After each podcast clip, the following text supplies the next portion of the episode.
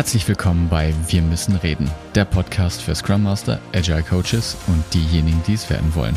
Und heute mit dem Impuls der Woche.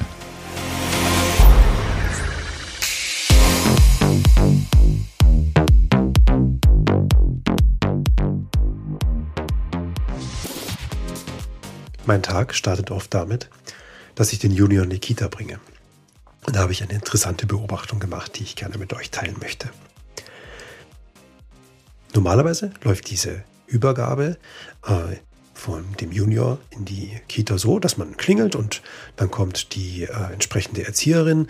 Man wechselt an der Türe ein paar Worte und ähm, ja, dann geht man wieder.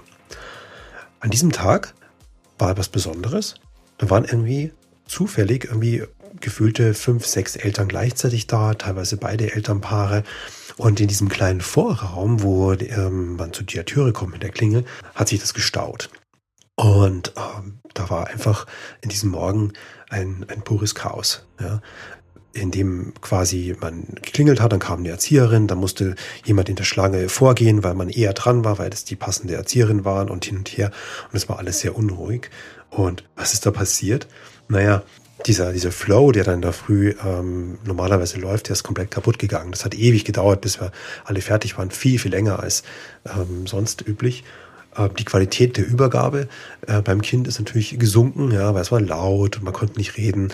Ähm, und die meisten Eltern haben sich dann auf das Nötigste beschränkt. Und es ist vor allen Dingen zusätzliche Arbeit entstanden. Ne? Also dadurch, dass natürlich die Leute nicht in der Reihenfolge ähm, abgearbeitet wurden, dass die Erzieherinnen quasi zufällig äh, kamen, mussten dann Leute aus der Schlange vorgehen, man musste Platz machen in dem engen Raum. Und ähm, ja, ihr könnt euch das vorstellen, was das war. Ich habe probiert, mich da rauszunehmen. Wir sind dann einfach kurz rausgegangen, haben ein bisschen durchs Fenster der, der Küche zugeschaut, wie die gerade das Mittagessen zubereitet haben, sind dann rein. Ja. Aber was können wir daraus lernen? Was heißt das für uns und für unsere Arbeit, für Scrum-Teams, äh, für agiles Arbeiten? Nun, ähm, im Grunde genommen gibt es da eine ganz einfache Regel. Sobald ich ein System über 80 Prozent auslaste, explodiert das Ganze. Ja, da entsteht zusätzliche Arbeit, Overhead und ähm, das Ganze ist in, findet die theoretische Anwendung in der Warteschlangentheorie. Die Praxis sagt einfach, wir sollten einfach Arbeit in dem Fall so limitieren, dass wir nicht zu 100% ausgelastet sind. Das widerspricht natürlich bei vielen Denkern ähm, in Unternehmen diesen Maschinendenken, was Menschen haben, dass sie ihr Unternehmen immer 100% auslasten müssen. Das stimmt auch, wenn ich eine Maschine habe. Das gilt aber nicht für komplexe Arbeit. Ja. Und äh, selbst Maschinen, wenn ich die 100% auslaste, kann es passieren, dass es zu Engpässen kommt.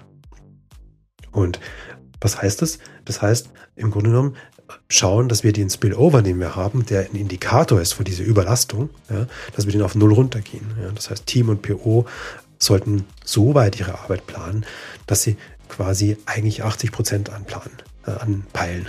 Ja. Und man kann da unterschiedliche Meinungen sein, mal 85, mal 75, ja, aber diesen, diesen, diesen Luft, die braucht man im Prinzip zum Atmen. Wer das genau nochmal nachlesen möchte, der kann das in einem sehr interessanten äh, Beitrag von Peter Fischbach von 2015 machen. Ich verlinke ihn euch in die Shownote. Und ja, vielleicht könnt ihr auch in eurem Umfeld mal solche Beobachtungen machen im Realen, wo sowas quasi in der Praxis zu beobachten gibt, gilt.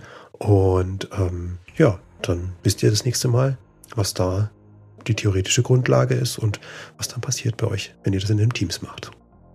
Das war's von mir. Bis dann, euer Martin.